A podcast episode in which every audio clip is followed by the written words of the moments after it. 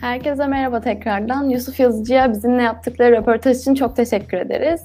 Günün son oturumunu Başak Koç ile birlikte yapacağız. Türkiye'ye voleybolu sevdiren ses olarak biliyoruz. Öncelikle bu oturuma başlamadan önce Başak Koç'a bugün hem moderatör hem sunucu olarak bize destek olduğu, yanımızda olduğu için çok teşekkür ederiz. Ayrıca bizi kırmayarak oturumumuza konuk olmayı da kabul etti. Bunun için de çok teşekkür ederim. Şimdi Başak Koç bizlerle. İstanbul'un harika manzarasından herkese merhaba.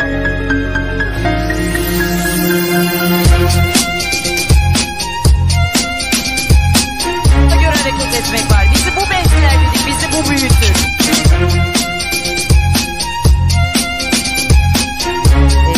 Açılmamış kanatların büyüdüğü bilinmez diye kanatları açtık. Tokyo bizi bekliyoruz artık.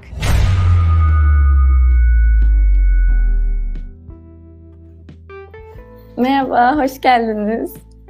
Merhaba Zeynep'ciğim. Her şey yolundadır umarım. Her şey yolunda. Nasılsınız? Çok teşekkür ediyorum. Çok sağ ol. Sen de iyi misin? Ben de iyiyim. Çok teşekkür ederiz bugün hem sunucu hem moderatör hem de konuk olarak bize katıldığınız için. Ben teşekkür ediyorum. Uzun zamandır bu kadar sporun gerçekten spor değerini ortaya koyabilecek insanın bir araya geldiği nadir zirvelerden birine düşünüp, tasarlayıp, uygulamaya geçirdiğiniz için ben sana ve bütün ekibe minnettarım. Ne demek? Sizleri böyle mutlu edebildiysek çok iyi. Bu arada az önce tabii Yusuf Yazıcı röportajımızı getirdik. Herkesin çok beklediği röportajlardan biriydi. Hı hı. Bu tarz hayatın içinden ve dışından, sahanın içinden ve dışından sorularla sahada gördüğümüz sporcuları daha yakından tanımak da gerekiyor. O zaman onların dışarıda yaptığı bir hareketi yorumlamamız bu genel soruların bir çıktısı halinde oluyor aslında. O yüzden hani ben Yusuf'u da çok sevdim. Bugün tanıştığım yepyeni isimler de oldu. Yani sporun içerisinde yıllardır olan. Hepsi iyi ki varlar, ne güzel. Evet, iyi ki varsınız hepiniz. Gerçekten çok güzel bir gündü. Bütün oturumlar çok iyi bir şekilde gitti ve çok fazla bilgi alışverişi oldu. Gerçekten harikaydı. Ne güzel, ne mutlu. Siz de mutluysanız. Evet. O zaman eklemek istediğiniz başka bir şey yoksa başlayabiliriz yavaştan. Sen de Zeynep'ciğim. Her soruma açayım. O zaman voleybol kariyerinizle başlamak istiyorum ben. Eczacıbaşı ile başladınız doğru biliyorsam. Ondan sonra Fenerbahçe, Galatasaray, İstanbul Büyükşehir Belediyesi gibi birçok başarılı kulüpte forma giydiniz. Peki aktif olarak bu kadar voleybolun içinde bulunduktan sonra spikerlik yapmaya nasıl karar verdiniz? Her şey aslında bir bütün sevgili Zeynep. Her takımdan öğrendiğim farklı değerler oluyor ve ben mesela ilk takım başlangıcımda ailemden aldığım bir senelik rötarlı izin olmuştu. Mesela ilk sene Enka istemişti beni, okuldaki beden eğitimi öğretmenimiz. Ama annem okuldaki durumuma yanlış etkiler diye. O zaman izin vermemişti mesela. Ama kısmet ondan sonra Eczacıbaşı Spor Kulübü'nden çok sevgili Ayça hocamız. Hem benim beden öğretmenimdi Bilgi Lisesi'nde hem de Eczacıbaşı'ndaydı. Sonra annemi de ikna ettik ve ben de böylece başlamış oldum. Şimdi hayatın çok kesimini, çok farklı takımlarla, farklı arkadaşlıklarla, farklı olgularla, farklı bakış açılarıyla yaşıyorsunuz. Bir de sizin kendi içinizde ürettiğiniz ve yaşadıklarınız var. Bunları harmanlarken anneme verdiğim bir söz vardı. Yani bana evet derken, kızım mutlaka üniversite okuyacaksın. Tamam anne, sana söz. Mutlaka üniversite okuyacağım. Ve o yaşlara geldiğinizde de bir taraftan tabii kendinizi o olgunluk seviyesine yavaş yavaş geldiğiniz ve kendinizi keşfettiğiniz zamanlar.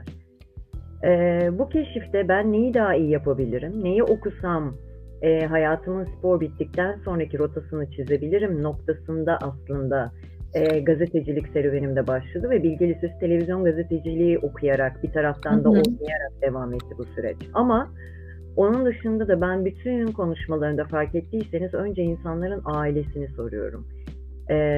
Ailenin varlığı. Bu kaybetmiş de olabilirler ama yakın bir dostu da olabilir. Yani aile gibi bildiği insanlar diyeyim, öyle diyeyim. Yakınlık duyduğu. İnsan etrafındaki 5 kişinin algısı kadar aslında vardır diye bir söz vardır ya. etrafınızda en yakın kişilerin algısı sizler için çok önemli. Sizin hayatınızı planlamanızda, bakış açınızda. Rahmetli ablam, Perran ablam, 77 doğumlu, maalesef ki 92 senesinde kaybettik. İnanılmaz çalışkandı. Çok teşekkür ederiz. Allah rahmet eylesin. Ve liseler arası birinciliği var. Türkiye derecesi var. Ve çok o kadar çok ders çalışırdı ki kapısının önünden, onu gıcık etmek için kapısının önüne gidip kapısını çalardım mesela. Sinir olurdu. Defterlerinin yazısı kalem gibidir. Defter kağıtla hayatımın bütünlüğü belki oradan bırakamadığım, bir gördüğüm bir şeydir. Bir taraftan ablam, Gökşen ablam benim en özel idollerimden biridir ki benden önce medyanın içine girdiğinden dolayı sonuçta işletme okudu ama hayalinde sunuculuk, spikerlik ve medya alanı vardı ve o ilk spikerlik, sunuculuk kursuna gitti, TÜRVAK'ta televizyon haberciliğine gitti, işte Karadeniz TV'de programlar sundu, Kanal B'ye girdi falan. Bir de ondan gördüklerim var. Bir de rahmetli babam da eski Beşiktaş'ın basketbolcularındandı ve annem zaten. Onlarla birlikte doğup büyüdüm ben ve anaokuluna ben gitmeyi hiç istememiştim. 3 gün gittim, sonra kapılara tutundum ve beni asla buraya göndermeyin dedim. Çok kısıtlı hissediyorum kendimi. Annem de çalışıyordu o zaman. Her sabah parmağından tutup annemle işe gidiyordum mecburen. İşte o müsait olmuyordu, babamla işe gidiyordum. O yüzden benim hayat bakış açımda annemin, babamın, ablalarımın, kardeşimin, Eray'ın hayatımıza 97 senesinden bu yana var olan canım kardeşimin çok etkisi var. Bu işin uzun tarafı. Kendim ne yapabilirim dediğimde önümde gördüğüm örnekler vardı. Ve tabii sporcuların bir taraftan da sporcu bursu alma şansı yaratan üniversiteler de var. Yani ben eskiden doktorluk hayali de kurmuştum bir dönem ya da avukat olmak da istiyordum bir dönem ama hem o yoğunlukta, profesyonel yoğunlukta mantıklı da bir şey seçmeniz lazım. Hani puan olarak da, girebileceğiniz yer olarak da. Bilgi Üniversitesi bize böyle kapılarını açınca ben de seçim olarak orada televizyon gazeteciliğini tercih ettim. Böylece bir taraftan spor devam etti, bir taraftan da gazeteciliğe adımımı atmış oldum. Böyle biraz uzun özetledim ama hani geliş rotası bu oldu açıkçası. Aynen, çok çok iyi özetlediniz gerçekten. O zaman hem sporun içinde olmak hem de etrafınızdaki insanlardan gördüğünüz bu etkiyle seçtiniz diyebiliriz yani. Kesinlikle öyle, kesinlikle öyle. Çok güzel. Peki Türkiye'nin maçı anlatan ilk kadın spikeri olmak nasıl bir duygu? Çünkü çoğu insan sizi böyle biliyor ve bunu söylediğim zaman hemen Başak Koç mu diyorlar yani. Ne düşünüyorsunuz bu konu hakkında? Bazen hayata farklı kulvardan bakmak lazım. Yani hayatta fark yaratabilmek için de hani bugün de konuştuk ya, girişimcilik nedir, ön sözüdür, fark yaratmaktır. Hani bahsetmiştim, 6 tane berber var, 7.sini açıyorsun ama niye, ne fark yaratacaksın diye. Baktığımızda erkek egemen bir toplum ve erkek egemen bir spor endüstrisinin içerisinde. Ben bu kadar sporun içerisinde yani ben çalışmayı çok seviyorum. Öncelikle bunu söyleyeyim. Ben çalışmak için doğmuş olan insanlardanım. Ve Eczacıbaşı Spor Kulübü'ne girdiğimde de saat 6'da o kapıyı, anahtarının olduğu yeri bilirdim. Kapıyı ilk açanlardan, klimayı ilk açanlardan, topları özenle hazırlayıp antrenmandan önce, takım antrenmanından önce kendi antrenmanını yapan, bittiğinde tekrar antrenmana devam eden, arada okula giden, okuldan dönüp ekstra antrenman yapıp sonra gene takım antrenmanına katılan falan böyle bir tiptim sonuç itibariyle. Çalışmak hayatın şiarı. Şimdi bu kadar bunun hem zorluklarını hem avantajlarını yaşamışken sahada olmanın ve gazetecilikte okurken neden olmasın dedim yani. Bunu sahadan birinin aktarabilmesi çok önemli. Ama bunun için de doğru iletişim kesinlikle gerekiyor. Şimdi ben Türkçe konuşmaları birazcık ince eleyip sık dokuyanlardanım. Benim de yanlış kullandığım kelimeler vardır. Ama benim için o iletişimi doğru sağlamak, var olan dilimizin kıymetini bilip bunu iyi kullanabilmek. İkincisi sahadaki olan olayı, her neyse, ne oynanıyorsa tarafsız, gördüğünü anlatarak bunu aksettirebilmek. Ha, benim özümde işte çok kitap okuduğumdan dolayı edebi bir tadım da oluştu. Yani bu hani kendimden de gelişen bir şey. O edebi tadı da, yani bunu yapmak için uğraşmıyorum. Zaten benden o çıkıyor. Bunu da koyunca orada bir farklılık yarattığımızı düşünüyorum. Ha, belki hani ilk kadın, tabii hani futbolda anlatan olmuştu ama şu açıdan önemli, sürdürülebilir olması adına önemli. Çünkü başladığım sene 2008 Pekin Olimpiyat Oyunları ve geldiğimiz sene 2021 ve bu sırada sadece voleybolda da kalmayıp buna bisikleti, atletizmi, triatlonu, yüzmeyi, daha bisikletini, plaj voleybolunu ve daha ne yapabilirim hala oturup düşünürken herhalde bu sürdürülebilirlik konusunda bir istikrar, burada daha ön plana çıkarılması gereken bir şey sanırım. Çok güzel. Bir şey merak ediyorum. İlk maç anlatımınızı hatırlıyor musunuz? İlk maç anlattığınızı. Biraz bahseder misiniz? Tabii. Ben hep bir yerlerin kapısını çalarak bir işi başardım. Yani hiçbir zaman arkamda bir dayım, amcam vesaire yoktu. Bu bazen çok zorluyor çünkü. Ben hedefi koyuyordum. Olabilecek yerleri tespit ediyordum. En iyi olması için çaba gösteriyordum ve o kapıları çalıyordum.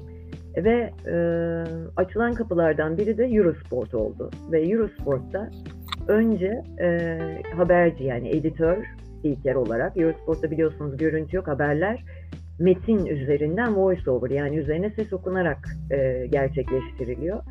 Bunları yaparken sonra neden maç olmasın diyerek ilk 2008 Pekin Olimpiyat Oyunları'nda böyle başlangıç yaptık. Caner Erler ve sevgili Onur, benim için yerleri ayrıdır ki Caner Erler de Türkiye'nin bence en iyi spor endüstrisi içerisindeki en kıymetli değerlerden biridir. Ve bir anda yayında sustu ve olayı bana bıraktı. Tam birlikte girdik. Önce yorumcu olarak yer alacaktım. Ve başlangıç adına da düşünün, olimpiyat yayını yapıyorsunuz, yanınızdaki spiker susuyor ve mikrofon sizde, ne yapacaksınız? Hani denize yüzme bilmeyerek atılan bir şey gibi. Tam voleybolu biliyorum ama hani ilk kez bunu gerçekleştireceksiniz, nasıl olacak? Hissi kavlel vuku diyerek öyle bir başlangıç oldu. Sonunda da bu noktaya kadar geldik açıkçası. Çok heyecanlı, çok güzel yollardan gittik yani. Gerçekten heyecanlı yani, o durumda hiç panik olmadan sürdürebilmeniz harika. Panik olmadığını kim söyledi Zeynep? Ben öyle düşünüyorum. Kesinlikle panik vardı ama o paniği yönetebilmek için de aslında insanların yanlış yorumladığı şey şu: bilgiyi iyi yönetebilmek. Eğer bir şeye dair bilginiz varsa bir şekilde o işin içinden çıkabilirsiniz. Ama bilginiz yoksa o panik sizi hatalara sürükler ve başladığınız rotada yok olursunuz. O yüzden bunlar çok önemli detaylar. Ben bu konu hakkında bir şey sormak istiyordum size. Sporun içinden gelip sahada o duyguyu tatmış insanlar, bir de daha hiç spor yapmamış, sadece okuduğu, gördüğü, izlediği şeylerle yorumculuk veya spikerlik yapmaya başlayan insanlar var. Bu durumu nasıl değerlendiriyorsunuz? Yani sizce iyi bir maç anlatmış olmak,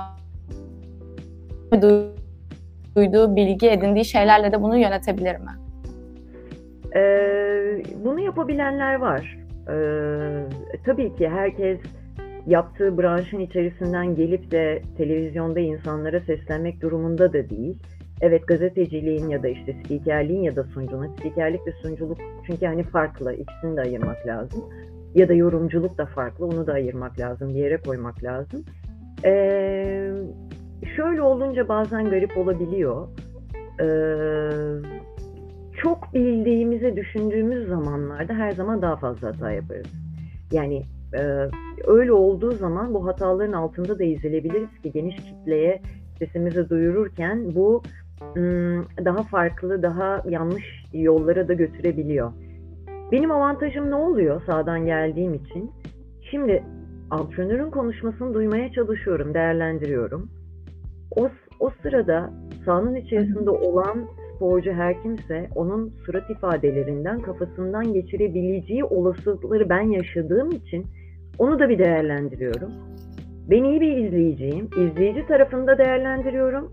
Ben gazeteciyim ve bir iletişimciyim, yani aradaki bağ oluşturacak kişi. Bunun da hangi dille anlatılması gerektiğini bilmem gereken kişiyim. Şimdi bu kadar avantaj yan yana varken, eğer siz bunları iyi harmanlayabilirseniz ve siz o kanal için, o maç için tercih edilmişseniz tabii ki bu artı. Bu değerleri, liyakat değerleri adı altında değerlendirildiğinde daha iyi noktalara ulaşabildiğini insanlar görebiliyor. Yani şöyle bir şey vardır ya, işini iyi yapamayanlar ve sadece mış gibi yapanlar zaten o süreç içerisinde eleniyor ve gidiyorlar. Bir çaba gösterenler, bu gerçekten izleyiciye de bu çabasını hissettirirse, o zaman izleyici de onu algılayıp o sabrı ona gösterebiliyor. Demek istediğim bu. O yüzden bu iş birazcık fazlaca çalışma, kafa yorma, iyi gözlemleme, tek taraftan bakmama, empati kurabilme dediğimiz değerlerin hepsi birbirine açıkçası girmiş durumda. Ha, yapılabilir mi? Evet. Yapılmıyor mu? Evet. Ama aman oluyor bazen. Evet, yani öyle olan da çok insan var. Bu yüzden merak etmiştim yani. Yani şu açıdan da ben kendimi her zaman eleştirmeyi de çok iyi bilen bir insanımdır. Yani aynayı kendime çok iyi tutarım. Mesela sadece dedim ya voleybol değil. Ondan sonra ilk girdiğim branş bisiklet olmuştu ve Cumhurbaşkanlığı bisiklet turu süreci devam ederken ben Power FM'de de çalışıyordum ve Power FM'de ilk radyo deneyimim ve ilk üniversiteden sonra girdiğim profesyonel iş olarak ve orada Cumhurbaşkanlığı Bisiklet Turu'nda as başkanı Sayın Abdurrahman Açıkalın'a, çok sevgili Açıkalın'a röportajlarla oraya girmiştim. Sonra iş evrildi ve sen bu işi yapabilirsin diye bana geldiğinde beni yüreklendirdi. Şimdi bakıyorum, ben bisiklet sporunu yapmadım, değil mi? Şimdi diğer taraftan bakıyorum. Bisiklet sporunu yapmadım. Evet. Bisiklet antrenörü nasıl düşünür, antrenör nasıl düşünür biliyorum ama hani bisiklet dengeleri içerisinde nasıl düşünür onu bilmiyorum. O yüzden 12 yıldır yaptığım bu işte de bunun değerlendirmelerini iyi yapabilmek için çaba harcıyorum. Yaptığım hatalar var mı? Var. Çok büyük hatalar var mı? Var. İyi yapabildiğim şeyler var mı? Var. Anlatabiliyor muyum? Yani insan gerçekten neyi bildiğini bilmesi önemlidir ama neyi bilmediğini bilmesi de önemlidir ya. O noktaya biraz daha şey tarafındayım. Mesela işte dağ bisikleti anlattım. Keşke anlatmasaydım dedim ama belli bir durumlardan belli bir durumu kurtarmak zorunda olduğum için yapmam gereken bir yayındı. Misal veriyorum. Şimdi anlatsam çok farklı anlatırım. 7-8 senedir Atletizm Federasyonu ile çalışıyorum. Bütün sporcuların yarışlarını anlatıyorum. Oradaki algım daha da evriliyor şimdi, daha da gelişiyorum. İşte triatlon anlatmaya başladım, daha da gelişiyorum. O yüzden gelişime tamamen açık. Aslında keskin çizgiler yok ama o köşeleri yuvarlayabilmek için de o algıya sahip olmak gerekiyor bence. Çok güzel bir cevap. Çok teşekkür ederim. Güzel. O zaman da voleybol hakkında bir şey sormak istiyorum. Voleybol hem parkede hem de kamera arkasında tecrübe ettiniz çok fazla kez.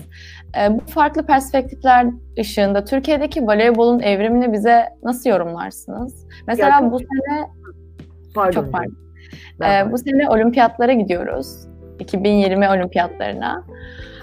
Ve gerçekten zorlu bir grubun içindeyiz. O yüzden... Biraz sıkıntılı gibi. Sıkıntılı mı geliyor? Biraz. Dinleyenlerimiz hatırlayacaklardır. Sayın Uğur Erdener'le, TMOK Başkanı'yla da yaptığımız şeyde sordum. Yani şu anda kaç sporcu gidiyor mesela, değil mi? 11 dalda 58 sporcu şu anda olimpiyata giden sporcu sayısı. Ama baktığımızda hangi takım, hangi branş gidiyor dendiğinde sadece bir branşımız var ve o da bunu arttırmamız gerektiğini zaten söyledim. Vurguladı özellikle. Voleybol çok özel bir yerde. İşte filenin sultanlarının öncesinde daha büyük ablalarımızın yarattığı sinerji, enerji de çok güzeldi. 2003'teki Avrupa Şampiyonası'nda Polonya karşısındaki finalde aldığımız gümüş madalya da çok güzeldi. Onun ardından Gözdelerin, Neslihanların, Nerimanların bizlere yaşattığı dönem ayrı bir leziz. Şimdi daha genç jenerasyonun işte Naz ve Eda ile birlikte, tecrübeli ablalarıyla, Meryem ile birlikte Cansu'nun, Zehra'nın, Ebrar'ın şu andaki oluşturduğu o ivme de çok güzel bir yerde. Hiçbir zaman sekteye uğramıyoruz. Neden? Çünkü voleybolcu havuzumuz geniş. Önemli olan da bizim bu geniş havuzun içerisinde gerçekten tutkuyla bağlı olabilecek. Şeyi geçtim, fiziksel özellikler. Çok insan uzun boylu olabilir. Çok insanın voleybola yeteneği olabilir ama bizim bazen kaçırdığımız noktalar ki benim sporun içerisinde hayıflandığım noktalardan biri, o oyun için gerçekten içinde bir tutku var mı? O tutkuyla, o takım birliğiyle, o enerjiyle bu işi yürütebilecek o kalabalık grubun arasında bunları seçip bulmamız gerekiyor. Ha, boyu uzun değil, artık buna da biliyorsunuz yıllardır sistem var. Libero olarak da oynayabiliyorlar. Çok soru geliyor, evet. Boylu değilim ben. Nasıl yapacağım diye ya da hani boyumuzun olmadığı için beni hemen antrenörler eliyorlar. Bazen o konuda bu elemeleri yapan antrenörleri de eleştirdiğim noktalar oluyor. Ya da işte biraz daha oynayıp takımlarda ne bileyim işte okul takımında da oynamıştır. İkinci ligde bir takımla da devam etmiştir. Hayalleri vardır ama onun hayallerine birazcık o özgüveni yüklemek gerekir. Onda da o potansiyel vardır ama onun yerine İşte Başak böyle bir oyuncu diyelim. Onun yerine 10 santim daha uzun Zeynep gelince onun boyuna kapılıp Başak'ın tutkusunu unutup onu diskalifiye eden de çok insan olmuştur. Demek istediğim o aralığı anlatabiliyor muyum? Evet. Buraya nereden geldim? Şöyle toparlayayım. Bizim havuzumuz çok geniş ve Türkiye'de kız çocuklarının çok tercih ettiği. Çünkü bir başarı var. Ve o başarının ardından gitmek isteyenler var. Örnek rol modellerimiz var ki artsın da istiyorum. Yani sporcuların sosyal medyayı sadece kendilerinin iyi gözüktükleri, güzel makyaj yapıp da çıktıkları, ne bileyim en güzel anlarını paylaştıkları değil de biraz daha kafa yordukları ve o sporun içerisinde neler yaşadıklarını anlattırdığı bir tavra büründürmelerini de çok arzu ediyorum ki bu kadar kitleyi toparlamışken onlara bu gerçek değerleri, sahada yaşadıklarını da daha fazla aksettirebilsinler. Bu yükselen değerimiz bence devam edecek. Bu jenerasyonun gerisi de gelecek. Yani bu yıl işte 2020 Tokyo diye ağzımıza pelesenk oldu. Sonuçta 21'de yapacağız Olimpiyat Oyunlarını ama işte ardından Paris gelecek 24'te, sonra Los Angeles gelecek. Ben bizim orada olacağımıza dair inancım o kadar fazla ki hele ki böyle bir grubun olmasından arkasının da biz sadece A takım düzeyinde değil, U19, işte U17, hani altyapı düzeyinde de milli takımlarda alıyoruz şampiyonluklar ve dünyada ilk 5, ilk 3 sıralardayız. Evet. Altyapı ne kadar sağlam olursa üst yapıyı o kadar besler. Hani futbolda altyapı diyoruz ya, yukarıyı besleyecek oyuncu çıkarmakta sabırsız davrandığımız için hep dışarıdan oyuncular alarak burayı biraz daha telafi ederken biz voleybolda bu kadar insanı da yetiştirebiliyoruz. Bizim artımız da bu. Ne güzel ki.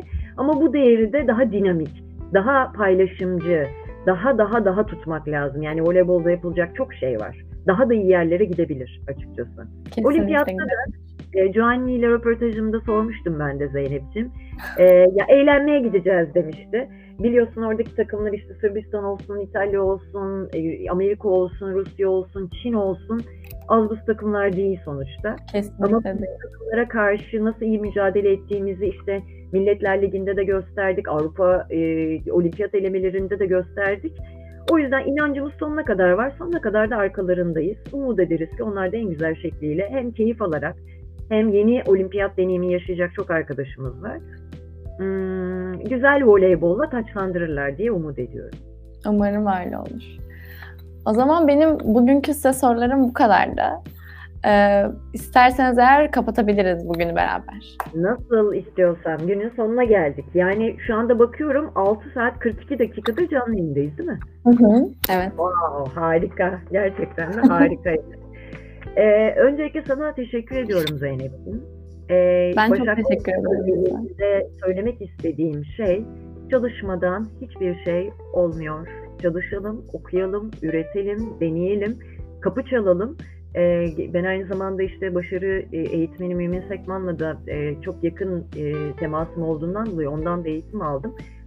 Onun kitaplarında da vardır ve şöyle der, 40 kapıdan 40 kapıyı bir kez çalmak mı, 40 kapıyı 40 kez çalmak mı, 40 kapıyı 40 farklı şekilde çalmak mı? Bu çok önemlidir. Hangi kapıyı çalacağımızı bilip, kaç defa bu kapıyı çalacağımızı bilip, O kapılar açılana kadar nasıl bir sabır sebatla yol almamız gerektiğini, bu sırada da kendimizi nasıl doldurmamız gerektiğini bilmeliyiz. Bak ben mesela at yarışı da anlatmak istiyorum çünkü ritmim buna çok uyar. Ben bir taraftan tiyatro eğitimi de alıyorum çünkü ben kendimi artık bir performans sanatçısı diye düşünüyorum. Ben bir taraftan hikaye anlatıcılığı dersleri de alıyorum ki yarın öbür gün sizlere daha güzel hitap edebileyim. Anlatabiliyor muyum? Yani insanın gelişimi bitmiyor. Bugün aramızda kim söyledi? Semih Bey mi söylemişti? Semih Saygıner mi? Biri söyledi. Hani hep öğrenciyiz. Gelişim bitmiyor. Gelişim bitmiyor. Oldum dememek lazım. Sizler de, nereye bağlayacağım? Sizler de Boğaziçi Üniversitesi'nin çok kıymetli öğrencileri olarak böyle bir vizyonla Boğaziçi Spor Zirvesi'ni düzenlediğiniz için ben bütün spor camiası adına, bütün izleyicilerimiz adına çok çok teşekkür ediyorum. Bitirmedik. Bugün güzel anılarla ayrıldık. Yarın sabah itibariyle tekrar birlikte olacağız. Ve yarın da bütün günü birlikte geçireceğiz. O yüzden ben artık herkes de dinlenmek istiyordur. Sizlere teşekkür ederek ve izleyicilerimize teşekkür ederek öyle bir iyi akşamlar demek istedim. İstersen son net kapanışı da sen yap. O zaman bugün bize katılan, bizi dinleyen herkese çok teşekkür ederiz. Aynı şekilde yarın programımızda çok dolu. Gerçekten çok iyi isimler var. Yarın da umarım tekrar birlikte oluruz. Kaçta başlıyoruz yarın Zeynep? Hatırlatalım mı? Olur, hatırlatalım. Bir sen şöyle bir programa tekrar yarın... Olur.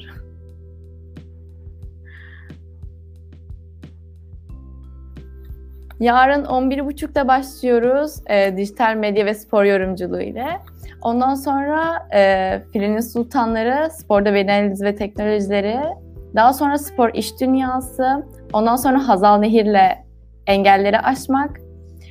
Furkan Korkmaz'la geleceğimizi aydınlatan sporcular oturumumuz. Spor fotoğrafçılığı, demir yumruklar ve sporcu beslenmesiyle de günü kapatıyoruz. Saat 5:05 geçe. Daha ne olsun? Biz buradayız. Herkesi de bekliyoruz.